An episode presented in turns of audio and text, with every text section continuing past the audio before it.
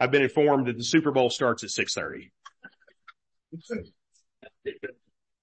So we'll just have to see what happens, guys. That's, I forgot the game. All right, turn your Bible to, um, Genesis chapter 41. And we're not going to read quite the whole chapter tonight, but we're going to go down through verse 32 as our text. So starting verse one, it says, when two full years had passed, Pharaoh had a dream. He was standing by the Nile when out of the river there came up seven cows, sleek and fat, and they grazed among the reeds. After them, seven other cows, ugly and gaunt, came up out of the Nile and stood beside those on the riverbank. And the cows that were ugly and gaunt ate up the seven sleek fat cows. Then Pharaoh woke up. He fell asleep again and had a second dream. Seven heads of grain, healthy and good, were growing on a single stalk. After them, seven other heads of grain sprouted, thin and scorched by the east wind. The thin heads of grain swallowed up the seven healthy full heads. Then Pharaoh woke up. It had been a dream. In the morning, his mind was troubled, so he sent for all the magicians and wise men of Egypt. Pharaoh told them his dreams, but no one could interpret them for him. Then the chief cupbearer said to Pharaoh, today I am reminded of my shortcomings.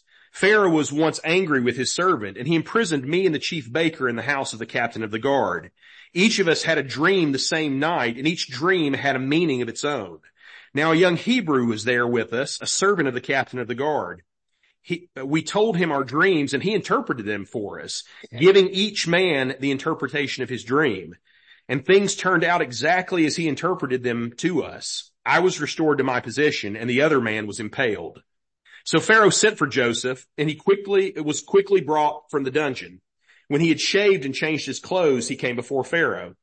Pharaoh said to Joseph, I had a dream and no one can interpret it, but I have heard it said of you that when you hear a dream, you can interpret it.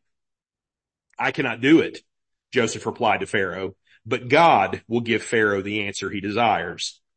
Then Pharaoh said to Joseph, in my dream, I was standing on the bank of the Nile. When out of the river there came up seven cows, fat and sleek, and they grazed among the reeds. And after them seven other cows came up, scrawny and very ugly and lean. I had never seen such ugly cows in all the land of Egypt. The lean, ugly cows ate up the seven fat cows that came up first. But even after they ate them up, no one could tell that they had done so. They looked just as ugly as before. Then I woke up. In my dream, I saw seven heads of grain full of good growing on, full of full and good, growing on a single stalk. After them, seven other heads sprouted, withered and thin and scorched by the east wind. The thin heads of grain swallowed up the seven good heads.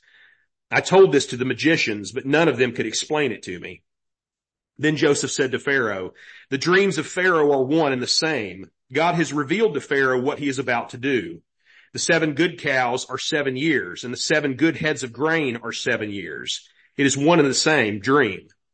The seven lean, ugly cows that came up afterwards are seven years, and so are the seven worthless heads of grain scorched by the east wind.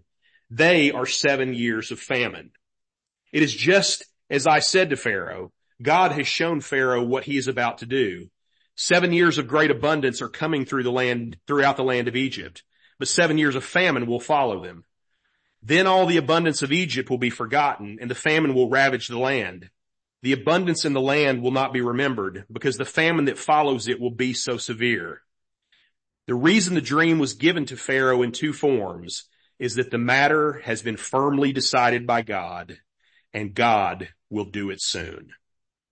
Let's go to Lord in prayer.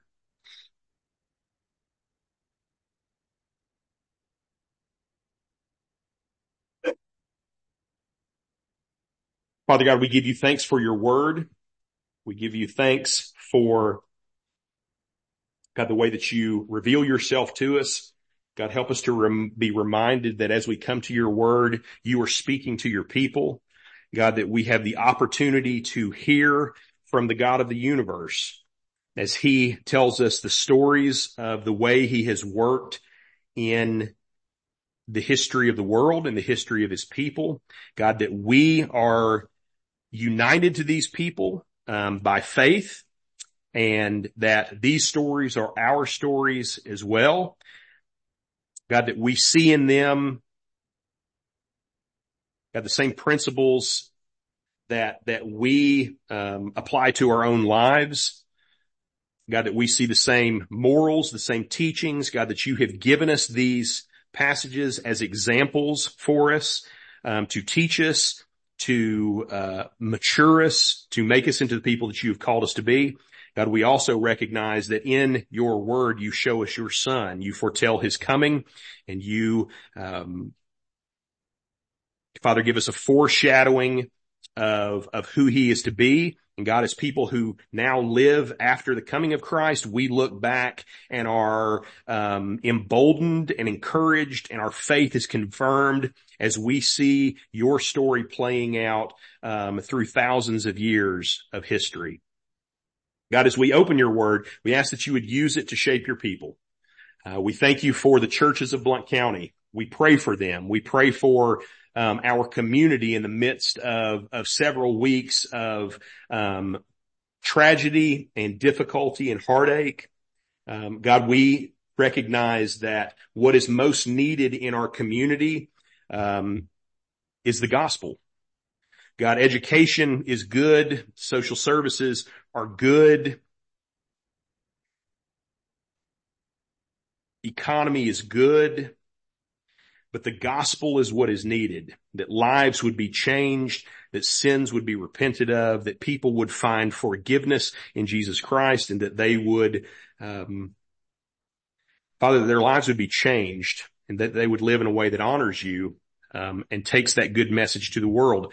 Father, that is what we need. And so we pray for the churches of Blount County. We pray for the Christians of Blount County. We pray that we would be vessels of that message, that we would give a testimony to the world as we engage with our work, as we engage with school, as we engage with our families, and we, as, as we engage with our, our teams and our social activities, as we engage with our neighbors.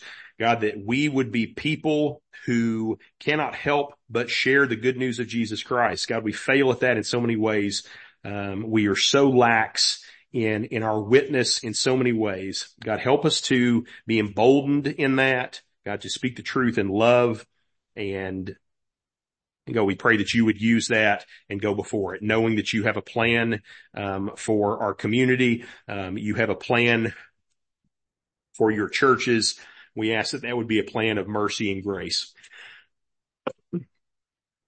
Father, we thank you. We praise you. Um, bless us as we open your word tonight. We ask these things in Jesus name. Amen. All right, so I'll try to jump in and move quickly, um, uh, not just because we have somewhere to be at 6:30 apparently, but also because again, man, these it's hard to pack everything that I want to say the last couple of weeks into to the normal time we've got. So let me get going. Uh, so sort of a story recap. You you know why at the very beginning of this passage it says, "Now 2 years had passed." It doesn't tell us anything about those 2 years, and there's probably a reason for that. The reason is because nothing happened. That ties into our story from last week that, that Joseph is, is there in prison, that he feels forgotten, that his life seems like it has come to an abrupt, um, uh, uh, disillusionment. It, it, there's nothing left there. Nothing good is going to happen. And so he is just there waiting, um, seemingly forgotten in prison.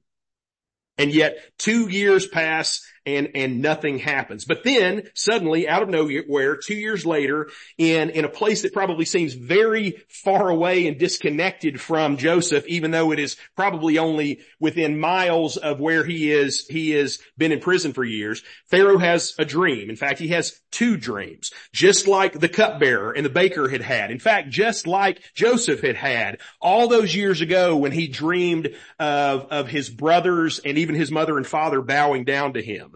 And Pharaoh senses that that dream is not just some flight of fancy in his head, but this is a, a, a message from God but for all of the wisdom and the occult knowledge of all of those Egyptian magicians, those magi that we talked about back during um, the the Christmas season, um, for all of their knowledge, they cannot interpret the dream of Pharaoh.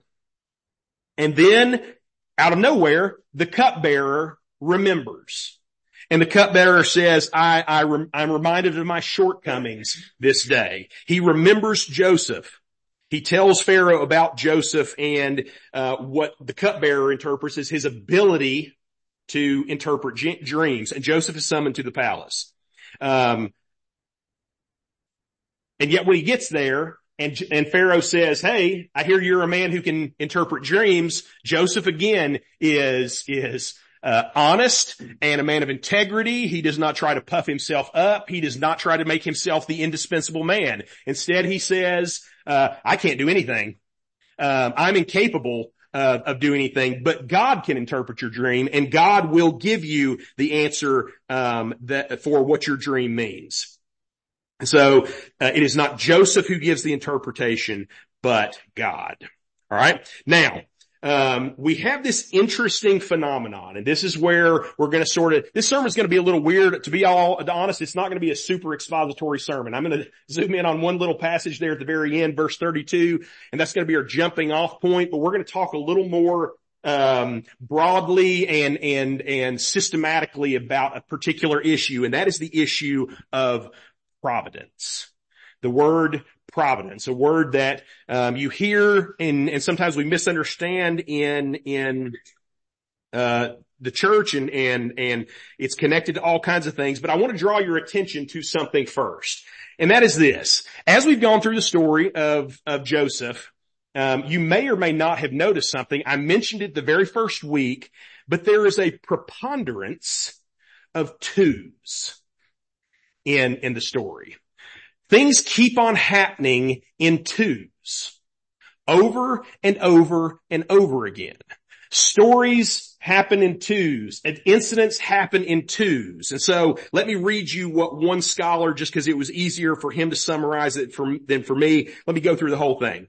Says scholars have long noted the unusual amount of doubling in the story of Joseph.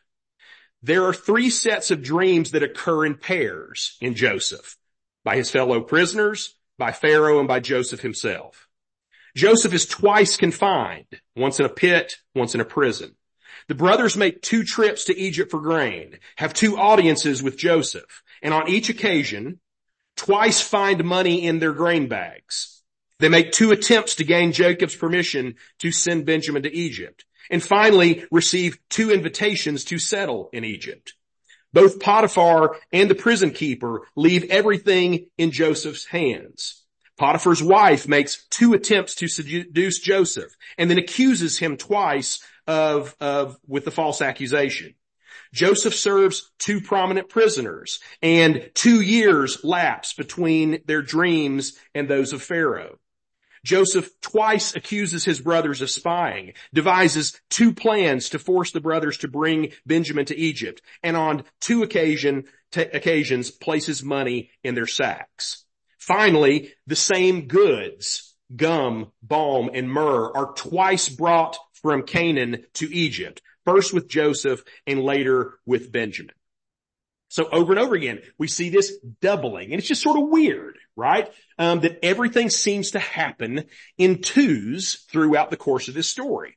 Now, what could be the meaning of that? Why on earth would that be the case? Why, you know, we think about, we know some things about numbers in the Bible, right? Three is a, is a particular number. And so we see places in the Bible where things are tripled and we know that that's an emphasis on holiness and things like that. Seven's an important number. Twelve's an important number. What's the point of this doubling that keeps on happening? Well, I think the passage itself gives us a hint to that answer, and it is down in verse 32.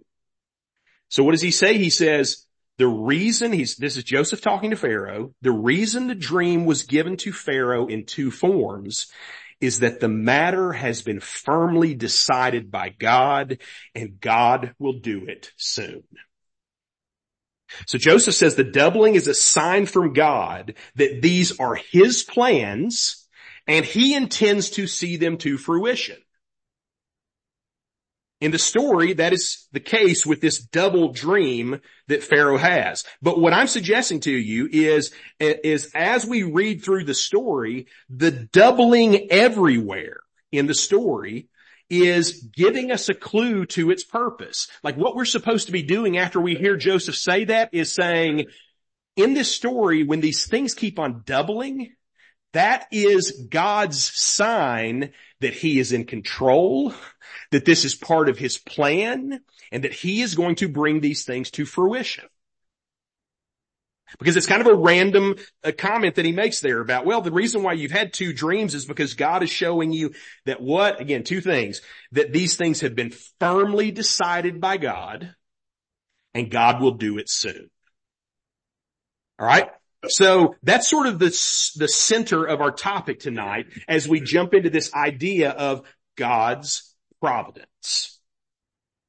That's our text for this evening. And like I said, it's a pretty, pretty loose text. We're going to use it as a jumping off point. Um, but providence is a topic that we have been dancing around all throughout the story so far. And tonight we're going to zoom in on that particular doctrine, doctrine itself. So what do we mean when we talk about the word providence? Providence is generically, generally, like if you just use it in, in, in culture and in, in any sort of philosophical or religious context, usually when people talk about providence, what they're talking about is the idea of God's guardianship over creation and his timely provision for future events. Okay. Does that make sense? That God is taking care of his creation and he is organizing things to provide for future events. Right? And that definition fits with the Christian definition, but, but Christ, the Christian understanding of providence, there is more to it. So in, in the Christian understanding of the, the doctrine of providence, uh, it's connected to God's sovereignty. That is his control and authority over all things. It's also connected to the idea of predestination, which is the idea that God has ordained future events in accordance with his will.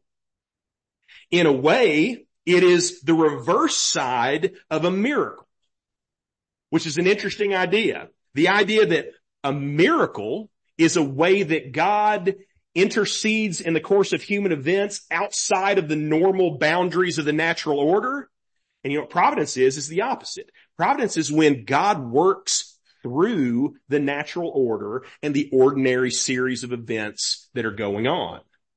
And so, but the key is, is this, is that God is working at all times. It's such a strange thing I thought as, as I was studying this to say, so many people would say, oh well, you know, I don't, partially I don't believe in God because I don't believe in miracles. But Christianity says something far more than just miracles. It says, no, you, what you don't understand is not only are miracles true, but actually God is actually working all the time in all ways on every single level of, of existence to provide and work in and bring his fa- uh, plans to fruition. So let me, let me share with you some of the wording that some of the, the famous catechisms and confessions of the church have talked about providence. The Westminster Confession, um, says this, God's work of providence, God's works of providence are his most holy, wise, and powerful preservings and governing all of his creatures ordering them and all their actions to his own glory. The Westminster, uh, that was the Westminster Confession. The Heidelberg Catechism. The Heidelberg was the, the Dutch Reformed um, Confession of Faith and Catechism. Says this: the Almighty, everywhere present power of God, whereby, as it were by His hand, He still upholds heaven and earth with all creatures, and so governs them that herbs and grass, rain and drought, fruitful and bearing years, meat and drink, health and sickness, riches and poverty. Indeed, all things come not by chance, but by his fatherly hand. So when we zoom in, providence is, is, so those are, those are the kind of big categories. Do you understand what I'm talking about when I talk about providence? Well, I, there's, there's a, there's a way that we can zoom in and talk about that providence, really start to try to break it down systematically and theologically and, and define it even deeper in three categories. Okay. And those are three words. And again, you take notes with this or you can just sort of say, Ash, I'm just going to try to glean a little bit from this thing and, you know, and, and, and take what, what I can get from it. Okay. But, but the doctrine of providence has at least these three parts and, and different theologians talk about it in different ways, but we're going to talk about it this way. Providence is about God's preservation. It is about God's concurrence and it's about God's government. All right. So let's kind of walk through each of those and show what they mean. So preservation, the first perhaps aspect of providence that we maybe think about the least, or some people don't even think about at all, but it makes sense to start there is this idea of preservation. And, and that is the idea of this. God is actively keeping the world existing by his power. Like right now, the reason why we are here, the reason why we exist is because God himself is continually willing us into existence. If God were to cease doing that for even a moment, we would all cease to exist. If God were to stop thinking about us in, in thinking of it in human terms for even a moment, we would cease to be. We have a tendency to think that the way God has designed the universe is like a machine, that he built this machine that is the universe and he turned it on and he got it going and now this thing's just running, right? And it's just running on its own principles and doing its own thing and, and pretty much God, some, some philosophies have even said this is actually how he works. Deism says that, right? God just started this machine and now he's gone off somewhere and he's doing other things, but this machine keeps on running. But that is not the biblical picture. The biblical picture is, is that this machine does not run by itself. That what is keeping it running every single second of every single day is God's active care for his creation. So speaking of Christ in Hebrews chapter 1 verse 3, it says, He is the radiance of the glory of God, the exact imprint of His nature. And then it goes on and says, and He upholds the universe by the word of His power. Right? That Christ, currently is upholding the universe by the word of his power. Colossians 1 says that in Christ all things hold together. That apart from Christ, nothing would hold together. God holds everything together. They continue to function in the way that he created them according to the properties and design by which he created them. Water is going to work like water tomorrow right? We don't have to wake up tomorrow when water starts acting like lead. Okay. That's not going to happen. God created water. He designed it and he is going to keep it that way forever. There's a powerful argument for this when we start getting into current modern issues about gender and things like that, right? The idea that God designed masculinity and femininity. He designed, designed male and female, that these are categories that are immutable, that they go forward for all of history and all of creation. That's a whole other thing. It's just an application that we could be talking about right now. But God holds all this stuff together by the continual presence of his will and power. Okay, that's preservation. That's providence. It's a subcategory. Okay. Let's talk about the next one. And this is probably the one that maybe at least somewhat we, we think about more if you're thinking about providence. And that is this idea of concurrence. And the way one theologian describes this, he says, God, the doctrine of concurrence says God cooperates with created things in every action, directing their distinctive properties to act as they do. Let me say it again. God cooperates with created things in every action, directing their distinctive properties to act as they do. So we think about passages like Ephesians chapter 1 verse 11. Um, in him we have an obtained an inheritance, having been predestined according to the purpose of him who what? Who works all things according to the counsel of his will all things in existence work according to the counsel of God's will. So what do you mean by all things? Well, you know what we mean? We mean all things. Okay. We go through the scripture and we see that fleshed out in different ways. The book of Psalms, uh, and, and Job attribute the forces of nature to the will and action of God, the snow and the rain, fire and lightning. We think of these being things that are uh, natural consequences of material events combustion, the water cycle, or something like that. Why does it rain? Well, because evaporation happened. It went up and then it cooled and it rained on the earth, right? That's not wrong. We're going to talk about how that is true, but the scripture says this. It is not ultimate. Because what is behind that is the will of God causing those things to happen. It also talks about the idea of random events. Things that we would normally think of as acts of chance are attributed to God. And so what do we read in Proverbs? It talks about the idea of casting lots, which for us is, is the most common thing would be to roll a dice. And it says this, it says, you roll that dice and you think what's going on, that chance is going to happen, that the outcome of that die is all chance. But you know what the Bible says? It says the outcome of that roll is wholly of the Lord that everything that you think is just a random occurrence is actually something that God is behind and has ordained and planned, which for me as a board gamer is a hard truth to hold on to, right? That every time you're playing risk and you're like double ones, you're like, this is God's fault. Okay. Right. Um, the, the, crazy thing is, is, is that we wouldn't think about that. We say none of these things are random chance, right? No, the Bible says those things that you think are random are actually from the will of God. The affairs and outcomes of nations. The New Testament book of Acts chapter 17 says, and he, God, made from one man every nation of mankind to live on the face of the earth, having determined allotted periods and boundaries of their dwelling places. What does that mean? That means God from the beginning of time has said, I will raise up a certain people and I'll call them the Babylonians or I'll call them the Persians or I'll call them the British or I'll call them the Americans and I will, I will determine how big their nation gets, how strong their nation is, how big its boundaries are. And when I have decided that I want them to collapse, then they will collapse. And if I decide I want them to prosper, then they will prosper. So again, why is America arguably the greatest um, and most powerful nation in the world?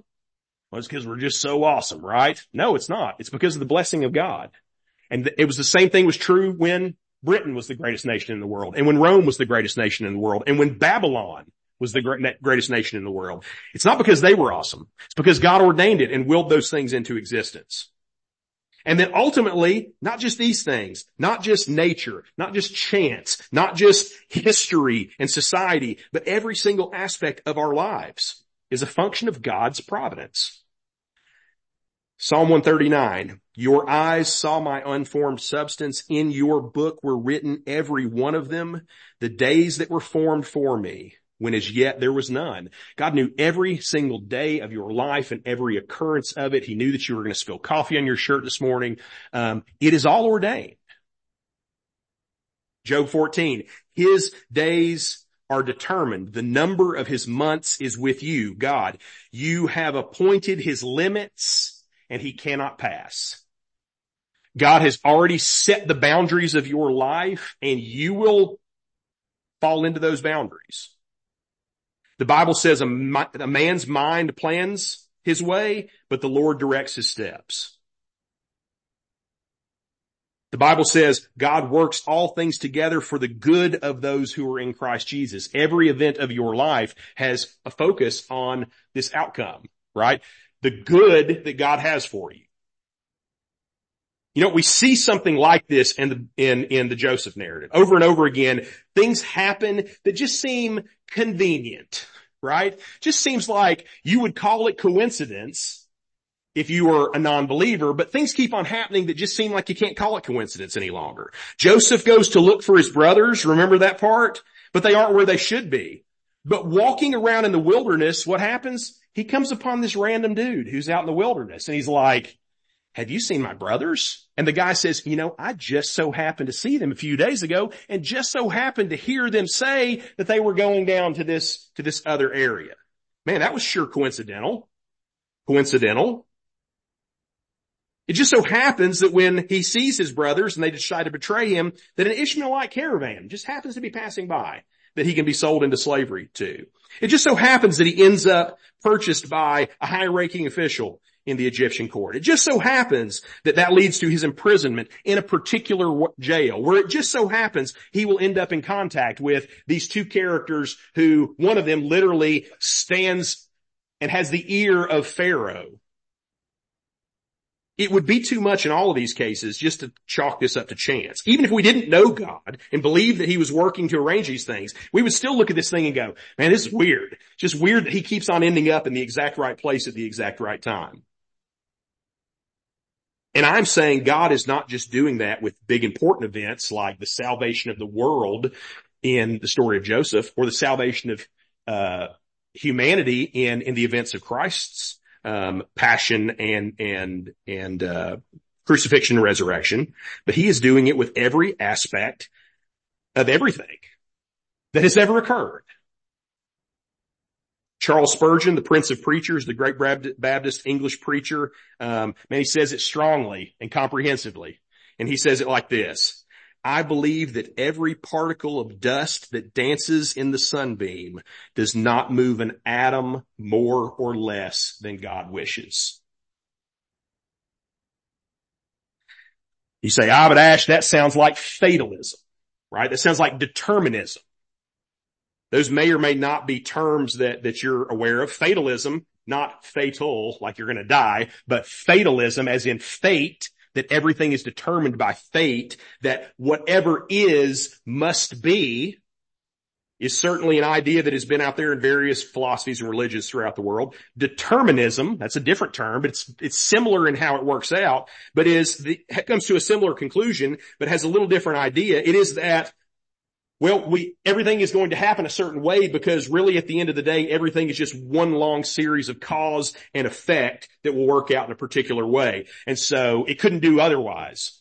So if we had the vision and the insight and the wisdom to see how all of the interconnected cause and effects work, we could tell the future because it's gonna happen that way. In a simple way, you can think of a row of dominoes, right? If I click that first domino, you know what's going to happen. I can look at any one in the row and say, that one's going to fall down and that last one's going to fall down. That's what determinism says. Everything at the end of the day is cause and effect relationships. But here's the deal. The doctrine of providence is neither fatalism nor is it determinism. Because there, and there's one big difference between, behind that, and that is this. Behind providence, there is a person. Not some fate, not some force, not some series of events. Behind the doctrine of providence, there is a person, a will, a wise, powerful, trustworthy, gracious person, and that person is God himself. And so things are the way they are, not because they couldn't be otherwise, but because God has chosen things to happen that way. And he is all knowing and he is all powerful and he is all sovereign.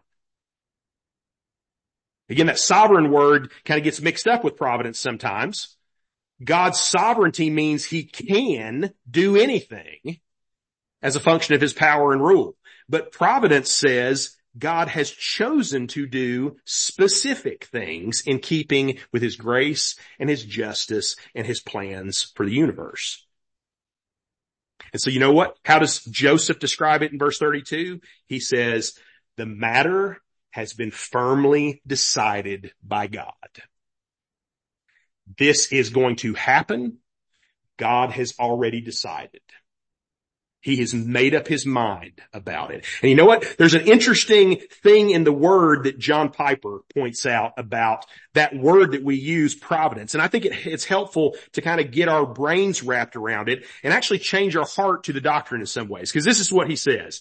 He says, notice the word providence has the word in it provide, right? That's the source of it. Okay. So in the word providence is the word provide. Okay. Well, provide is made up of two Latin roots. It is the word pro, which means to or toward, and it is the word vide, which means see.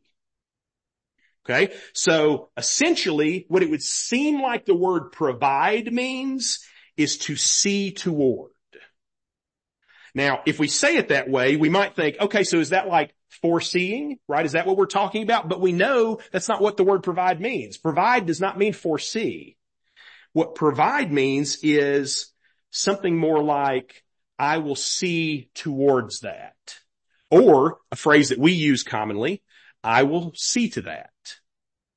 right? You talk about that all the time. And it's funny to say the phrase because you go, doesn't really, it wouldn't make sense to a person who's learning English for the first time. If you're like, uh, hey, are you, you, can you, um, have arrived to the airport for me? And you say, well, I will see to that. They'll be like, what is, what? You'll see to that. What does that mean? But we know what it means, right? It means I will take care of that.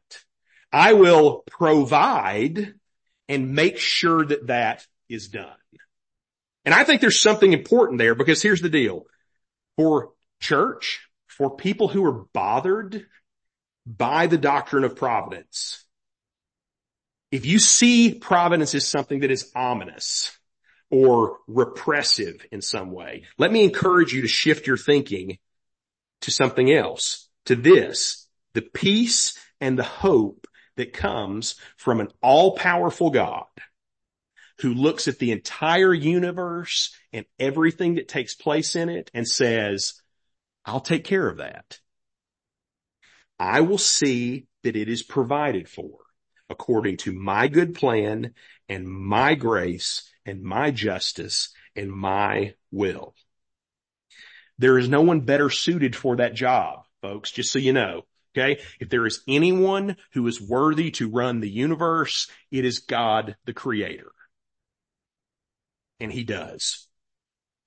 Now, obviously the most pressing question that is probably on all of our minds when we think about these issues is, yeah, yeah, yeah, but isn't providence inconsistent with our moral agency, with our moral choice? Doesn't this, um, if God has predetermined all things, then, then what's the point of even trying to do anything, right? He's just going to like make all these things do whatever he wants to do. And another level of that is moreover, how can he blame us for sin or moral evil if we're just acting out the predetermined ways that he is, that he has already, um, determined for us, right? Well, that very argument is, is part of the discussion in Romans chapter nine. And we're not going to go there because we don't have time to break down Romans chapter nine for 20 hours or whatever. Okay.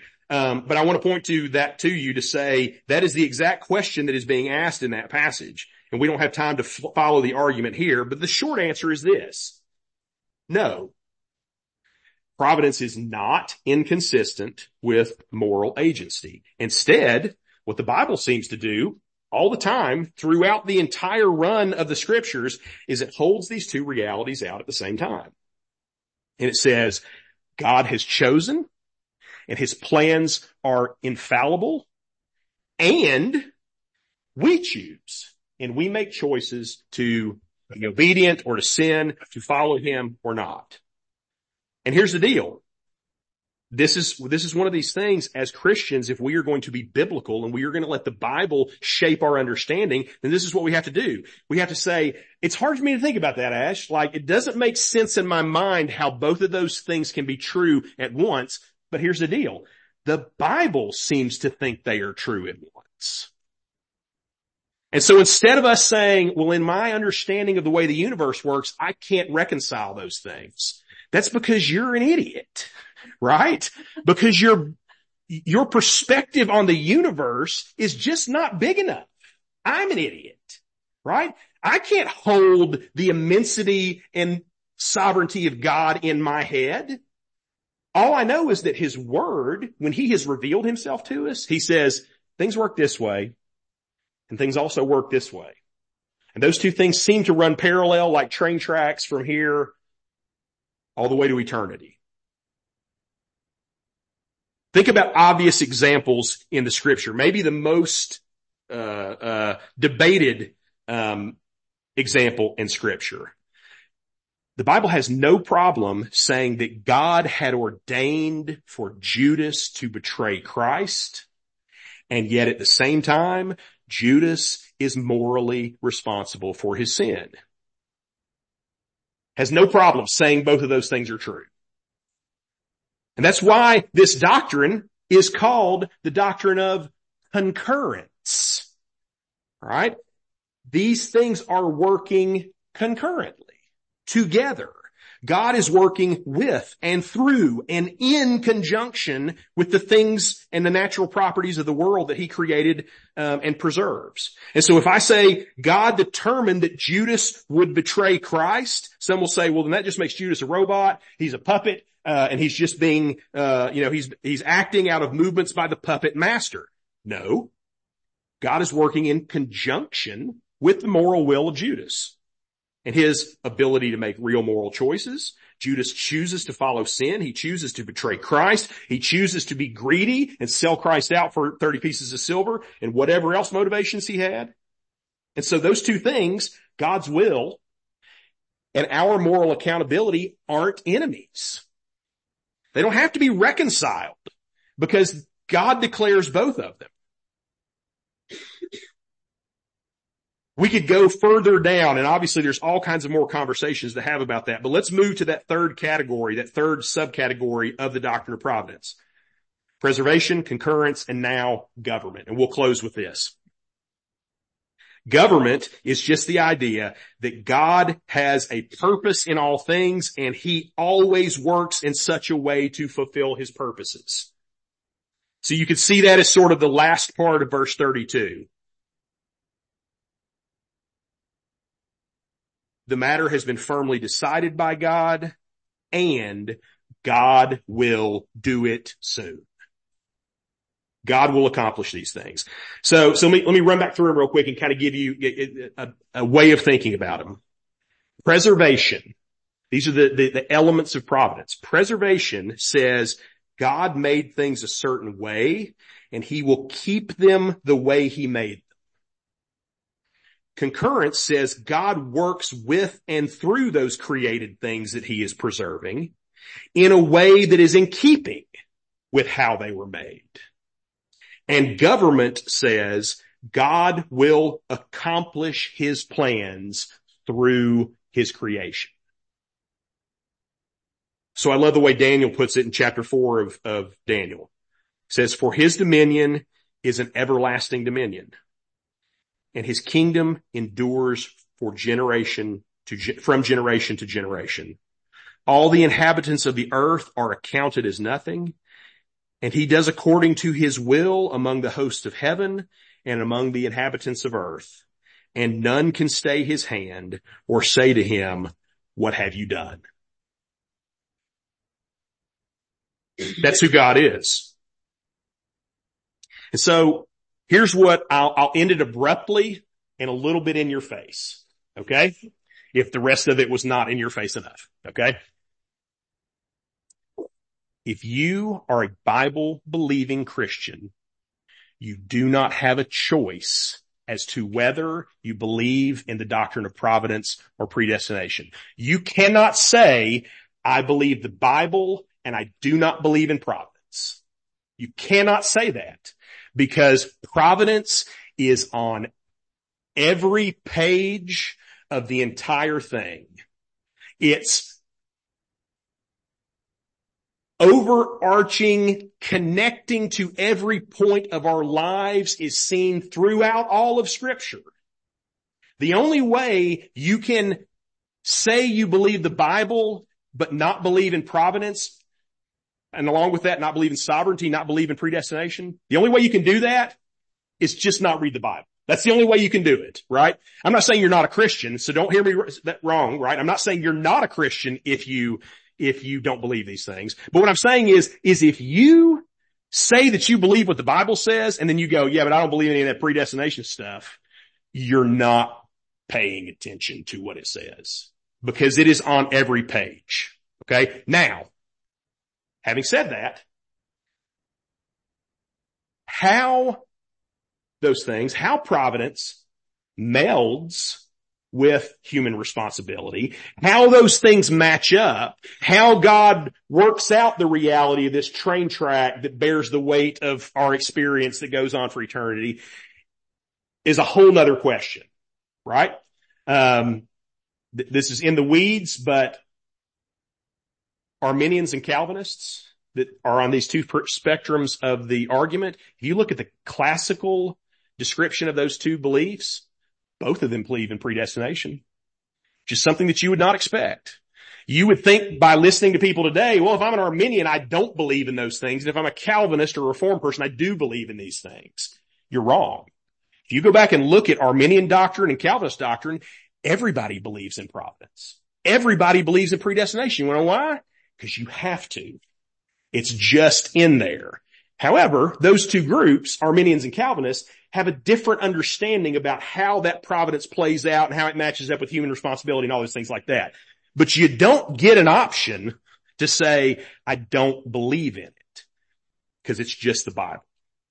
All right. Now, you might say, well, Ash, I don't get it and it makes me feel weird and I get upset when I think about it, right? Um, it is a hard thing for me to wrap my head around. And the answer is I'm right there in the same boat with you. I don't know if you guys have ever, I've talked to you about my testimony in certain ways when I was, uh, I had decided to go to seminary. Um, I was already in seminary taking extension classes here in Maryville. I was, that was when I was first introduced to the doctrines of grace, to reformed theology and things like that. And I will testify to you that during that time and I was being introduced to these things, the thought was in my head that if this is who God is, then I, I'm not interested in following him. Okay. That's me being honest with you. If this is who God is, then I'm not interested in this thing called Christianity. That was something that that went through my mind as I studied these things, as I was someone who felt like they were called to be a pastor, right? But then you know what I did is I said, God, I'm just going to trust that you're going to work these things out. I'm going to trust that you're going to take care of it in my heart and mind and soul. And guess what he did? As I continued to read the scriptures, as I continued to, to, to investigate these things, God just started opening my heart to them and making them clear. Um, I'll, I'll, let you know I'm not the only person that's ever happened. I'm in good company with that. Uh, Jonathan Edwards, the greatest theologian that America has ever produced, went through the exact same thing.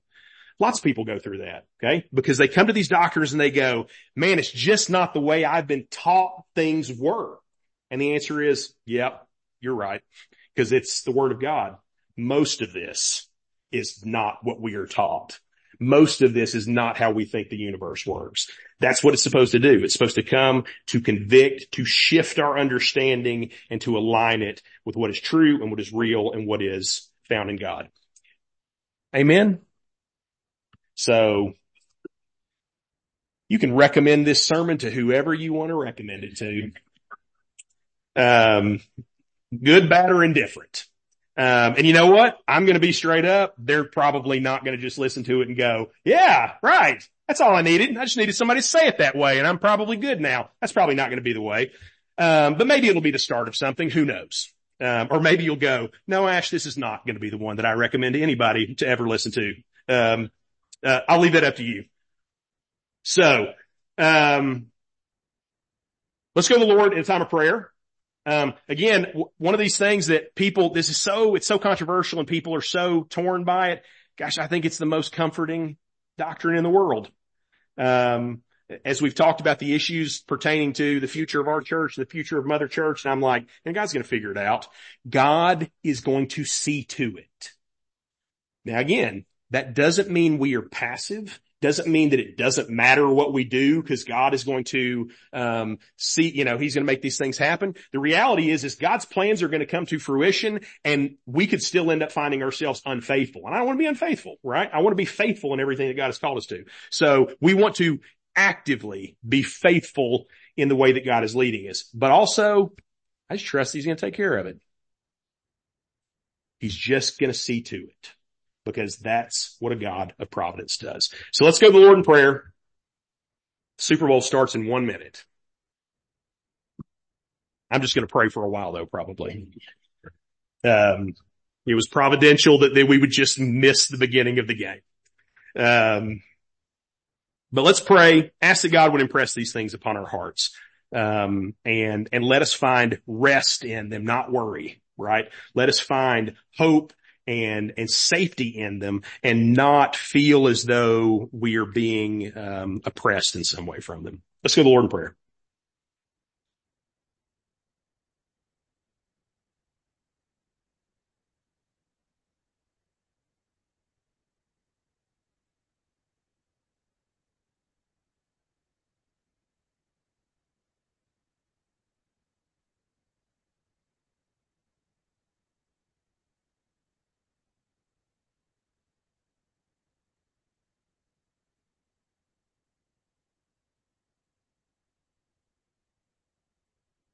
Father God, what needless torment we put our hearts through as we question these things, um, that we worry and we fret about our own um, lives and our own freedom.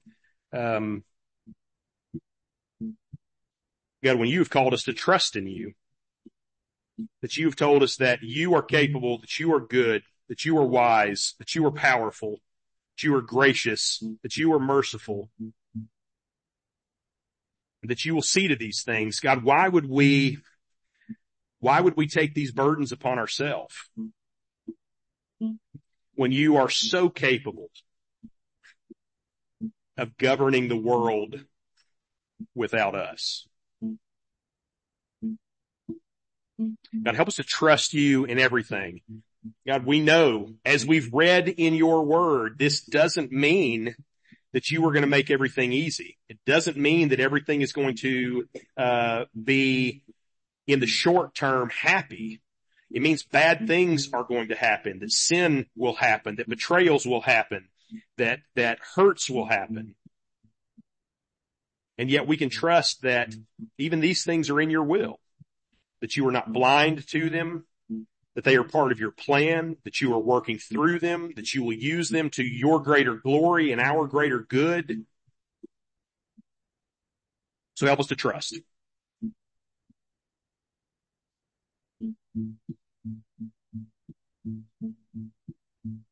Father, we thank you. We praise you. We ask these things in Jesus' name.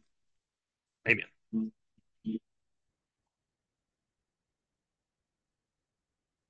Stand and sing the closing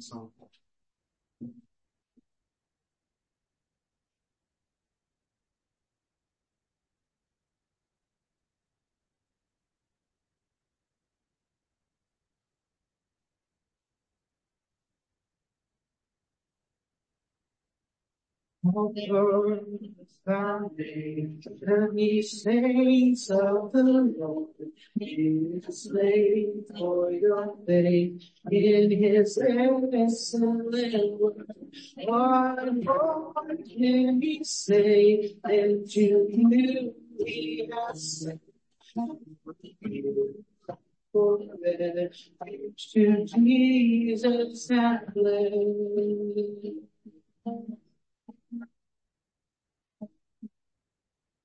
Not in the only of this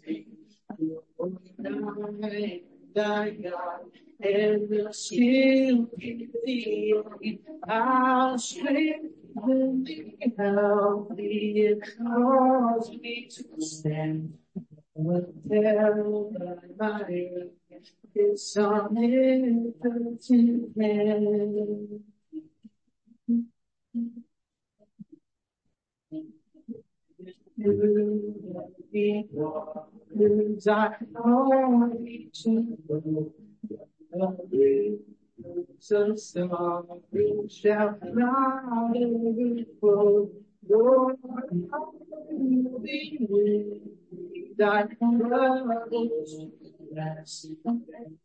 son, be thy healest disgrace.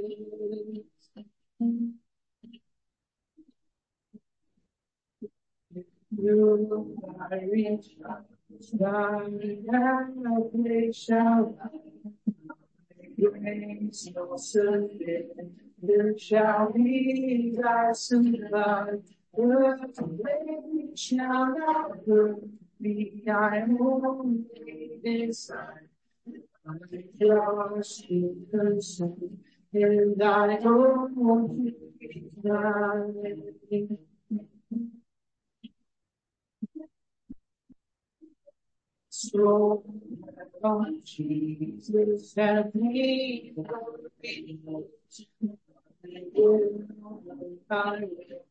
not be turned to his foes. That's over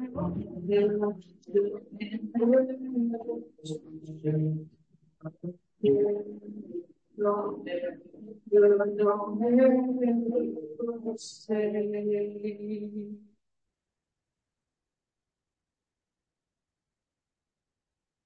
That's a good song for that sermon. Um, yeah. Um, how firm a foundation, right? That's the, the, the goodness of hope of the doctrine of providence, right? The fact that we have this God who is a firm foundation, uh, for, for all the good and the blessing that, um, that we know he has in store for us. So, um, amen.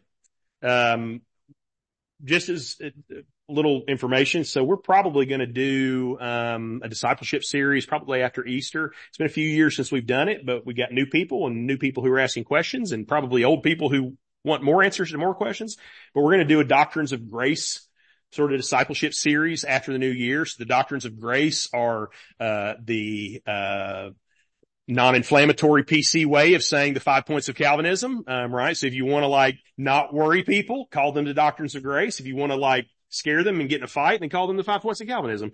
Um, you're not trying to hide it, but that's what they are. So, uh, but we're going to talk about those in the new year. Probably have a, you know, uh, six or seven Sunday nights where we go through some of these things and talk about them, um, for, for your information and, and for those who are still working through these things and trying to figure them out and what the Bible says about them. So, um, hope you have a great week. Um, be in prayer for our community. Um, we were saying in prayer group tonight, there have been obvious things, um, some things that you may not be aware of. Obviously, um, the the death in the line of duty of of one of our um, County sheriffs this week. Um, the previous week, there were two high school students who OD'd um, in our community, and so we've had just a lot of big, harsh, scary things that are going on um, that are I don't know if there's a bigger, um, how those things are playing out, um, and what's going on in our community, if they are isolated.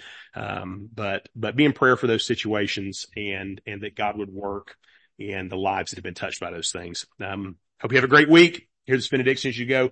May the Lord bless you and keep you, make his face shine upon you and be gracious to you, turn his face towards you and give you peace. We'll see you next week.